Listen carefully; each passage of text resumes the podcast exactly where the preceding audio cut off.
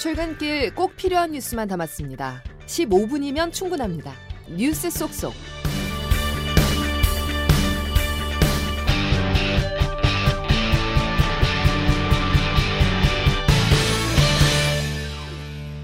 여러분 안녕하십니까? 2월 6일 화요일 CBS 아침 뉴스 김은영입니다. 의과대학 입학 정원 확대를 추진하고 있는 정부가 오늘 증원 규모를 확정 발표할 것으로 보입니다. 의대 증원을 반대해온 의사단체는 어제 이사회를 연대 이어 오늘 긴급 기자회견을 열겠다고 밝혔습니다. 조혜령 기자가 보도합니다. 의대 증원을 놓고 의료계와 줄다리기를 해온 정부가 오늘 증원 규모를 발표합니다. 복지부는 오늘 오후 보건의료 현안을 논의하는 보건의료 정책심의위원회에서 의대 증원안을 의결할 예정입니다. 당초 예상했던 1000명을 넘어 최소 1500명에서 최대 2000명 선이 유력합니다. 10년 뒤인 2035년까지 의사수가 1만 5000명이 부족해진다는 점을 감안했을 때 1년에 최소 1500명씩 의사수를 늘려야 한다는 계산에서입니다. 정부는 올해 고3이 시험을 치르는 내년도 입시부터 의대 정원 확대를 적용할 계획입니다. 정부의 증원 발표 소식에 의사단체들은 강하게 반발했습니다. 어제 저녁 늦게 상임이사회를 열고 집단 휴진 등 단체 행동을 논의한 의사협회는 오늘 긴급 기자회견을 열고 대응 방침을 밝힐 예정입니다. 앞서 전국시도 의사회장 협의회는 정부가 의대 증원을 강행할 경우 전공의들과 함께 파업에 나서겠다고 했고 대학병원 전공의 86%도 집단 행동에 참여하겠다는 의사를 밝힌 만큼 강경 대응이 예상됩니다. 복지부는 의사들이 집단 행동에 나선다면 업무 복귀 명령을 포함해 법적 대응에 나설 방침입니다. CBS 뉴스 조혜령입니다.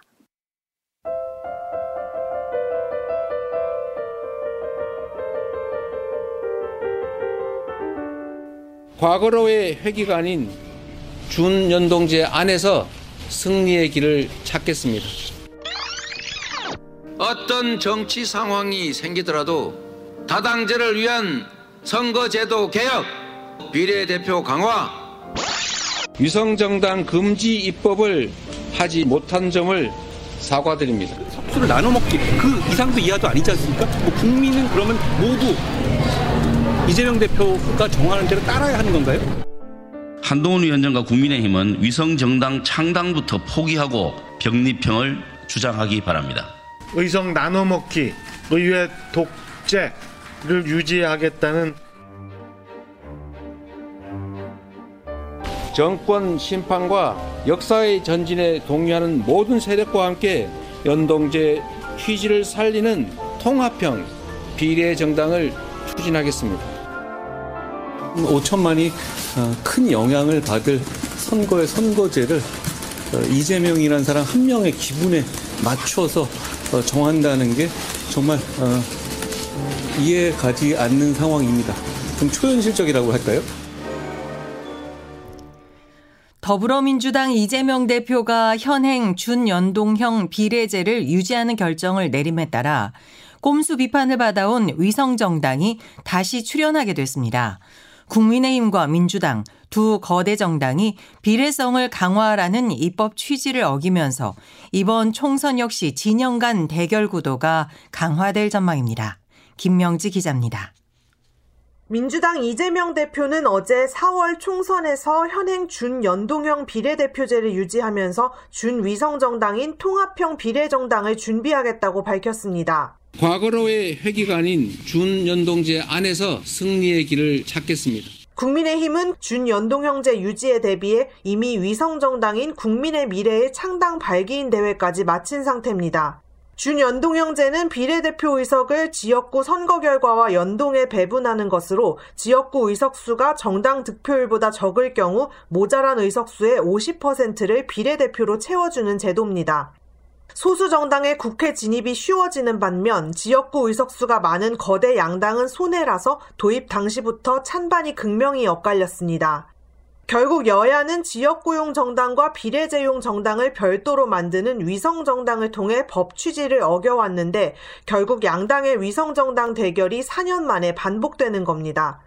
위성정당 덕에 여야 모두 병립형 비례제와 다를 바 없는 총선을 치르게 됐지만 민주당의 셈법은 좀 더 복잡할 것으로 보입니다. 이 대표가 준위성정당으로 표현한 비례용 정당을 선거연합 플랫폼으로 규정한 만큼 진보진영 소수파까지 규합해 윤석열 정부 심판에 나선다는 전략입니다. CBS 뉴스 김명지입니다. 대통령실 출신의 이른바 윤핵관들이 여권 텃밭으로 몰리자 국민의힘 한동훈 비대위원장은 공천은 당이 하는 것이라고 말했습니다. 대통령실은 공정한 공천을 재차 강조했습니다. 조태임 기자가 보도합니다. 국민의힘 공천 신청에서 대통령실 비서관급 이상 13명 중 9명이 강남과 영남권을 선택하면서 결국 대통령실의 의중이 반영되는 공천이 이뤄지는 것 아니냐는 우려가 나오고 있습니다. 이에 대해 한동훈 위원장은 공천은 당이 하는 것이라며 우려를 일축했습니다. 공천을 어디 신청하는지 본인의 자유입니다. 그렇지만 국민들이 보시기에 수긍할 만한 공천을 하는 것은 또 당의 공천 주도권을 누가 가진 것이냐에 대한 해석이 분분한 상황에서 최근 김경률 비대위원이 불출마를 선언하면서 향후 공천 전국에 관심이 쏠리고 있습니다.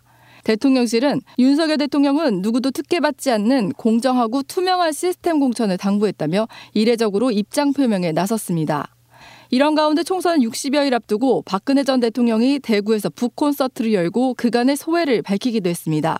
박 전 대통령은 정치를 다시 하지 않겠다고 밝혔지만 정치는 하지 않겠지만 국민으로부터 받은 사랑이 너무 크고 조금이라도 할 일이 있다면 어떤 일이라도 해서 보답해 드리겠습니다. 총선에 출마한 유영하 변호사도 북콘서트에 참석해 박 전 대통령과의 대담을 가지면서 여러 해석을 낳고 있습니다.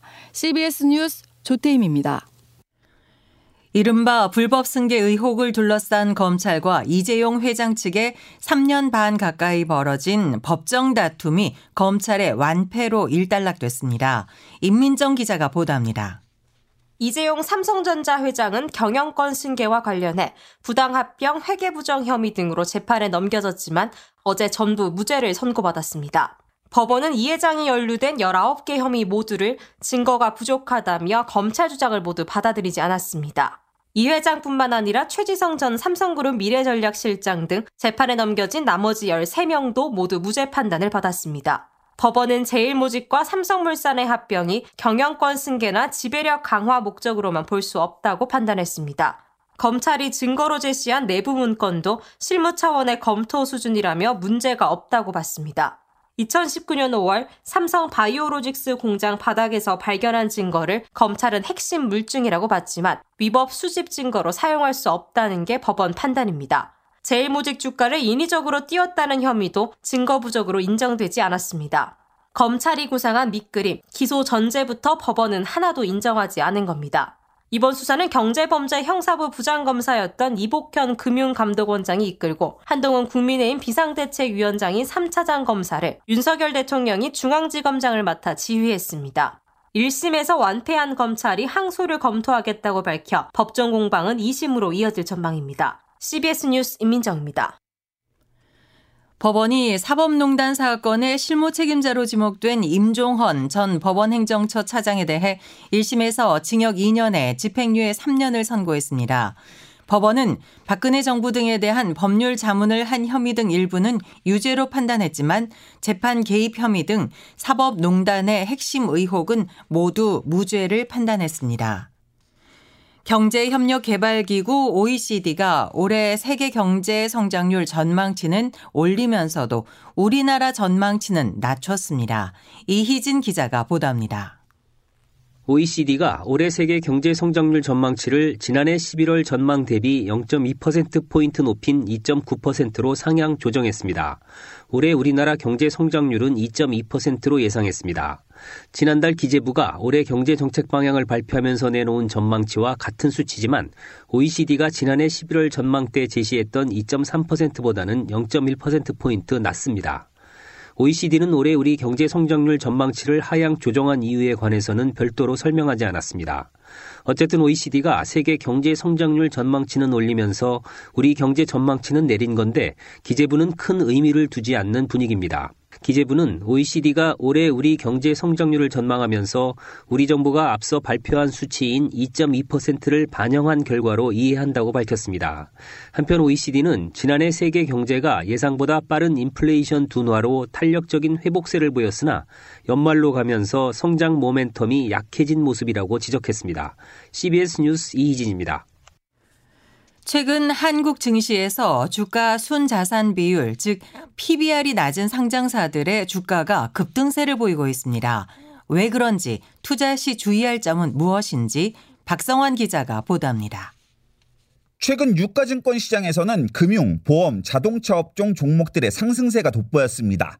모두 평균 PBR이 1배를 밑도는 업종들인데 지난 한 주 주가 상승폭이 50%에 육박하는 종목도 있습니다.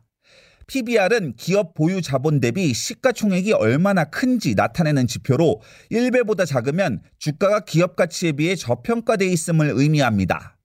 앞서 정부는 상장사 PBR을 끌어올리기 위한 방안을 담은 기업 밸류업 프로그램 도입 계획을 이달 중 발표하겠다고 예고했습니다.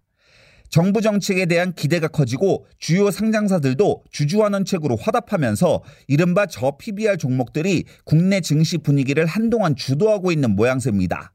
다만 증권가에선 신중한 목소리도 나옵니다. 이용찬 하이투자증권 연구원입니다. 회사가 실제로 그 주주에게 어, 얼마큼 환원하려고 하는 의지가 있는지 그리고 돈이 벌려야겠죠. 그래서 얼마큼 회사가 돈을 잘 벌고 있는지 확인한 다음에 주주 환원의 지속 가능성을 가늠하기 위해선 기업 수익성도 고려해야 하는 만큼 관련 지표들을 꼼꼼히 따져봐야 한다는 겁니다. CBS 뉴스 박성환입니다. 정부가 저출생 위기 대응 차원에서 올해 2학기부터 전국 모든 초등학교에서 방과 후 돌봐주는 늘봄 학교를 시작합니다. 올해는 원하는 초등학교 1학년 전원이 참여할 수 있고 2026년에는 모든 학년의 초등학생으로 확대합니다. 서울의 한 영양교사가 학교 복직을 사흘 앞두고 극단적 선택을 했습니다. 학부모 민원에 시달렸다는 정황이 있어 논란이 예상됩니다. 양형욱 기자입니다. 서울 양천구의 한 중학교 영양교사 A씨는 지난달 29일 자신의 집에서 숨진 채 발견됐습니다. 1년간의 휴직을 마치고 복직하기 불과 사흘 전 극단적인 선택을 한 겁니다. 학교 정문 앞에는 동료 교사들이 보낸 조화들로 가득했고 일부 학생들은 조 앞에 큰 절까지 올립니다. 제 학생 첫 모양입니다. 학생들도 많이 추모하는 분위기이기도 하고 어, 절하고 간 친구들도. 그런데 생전에 고인이 학부모의 과도한 민원에 시달렸다는 의혹이 제기되고 있습니다. 실제로 CBS 취재 결과 이 학교에선 급식실을 향해 외부 컨설팅을 실시하라, 급식 문제에 학부모가 직접 소통할 창구를 만들라는 등 학부모들의 민원이 쇄도했던 것으로 확인됐습니다. 심지어 모든 반 교실마다 전기밥솥을 설치해달라는 요구까지 있었습니다. 학교 관계자는 학부모의 민원과 관계없다며 말을 아꼈습니다. 서울시 교육청은 학교로부터 교권 침해 사안은 아니라고 판단했다며 추가 조사는 하지 않을 계획입니다. 반면 정교조 등 교원 노조들은 교육당국이 진상을 규명하고 재발 방지 대책을 마련하라고 촉구하고 있어 논란이 계속될 전망입니다. CBS 뉴스 양형욱입니다. 클린스만 감독이 이끄는 축구 대표팀이 오늘 밤 12시 카타르 아시안컵 결승행을 놓고 요르단과 다시 격돌합니다.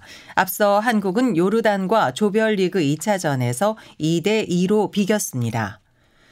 지난 3일 새벽 서울 강남구에서 음주운전을 하다 오토바이를 들이받고도 구호 조치 없이 반려견만 끌어안고 있었다는 비난을 샀던 20대 운전자가 구속됐습니다.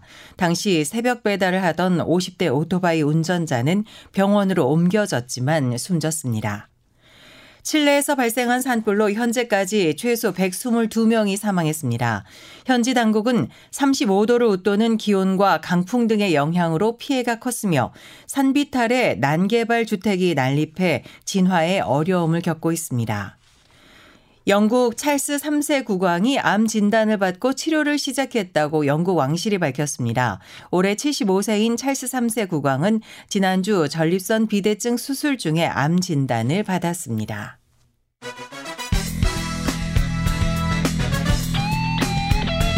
출근길 15분 뉴스 브리핑. CBS 아침 뉴스. 이어서 날씨를 이수경 기상 리포터가 전해드립니다. 네, 오늘 오전까지 충청권과 남부지방을 중심으로 5mm 미만의 비나 1cm 안팎의 눈이 더 내리겠습니다. 제주도에는 늦은 오후까지도 비나 눈이 오는 곳이 있겠고 저녁에는 강원 영서에 한때 눈이 약간 오는 곳이 있겠는데요. 앞으로 내릴 눈이나 비의 양은 많지 않겠고 현재 대설특보는 제주 산간으로만 남아 있는 상태입니다. 다만 밤사이 비나 눈이 내려 쌓여 있는 지역에서는 빙판길이 나타나는 곳이 많아서 교 교통 안전에 주의를 하시기 바랍니다. 낮 동안 전국적으로 구름만 다소 끼는 날씨를 보이겠는데요. 오늘 아침 기온은 어제보다 떨어져서 중부지방을 중심으로 영하권을 나타내는 곳이 있고 서울은 0도 안팎입니다.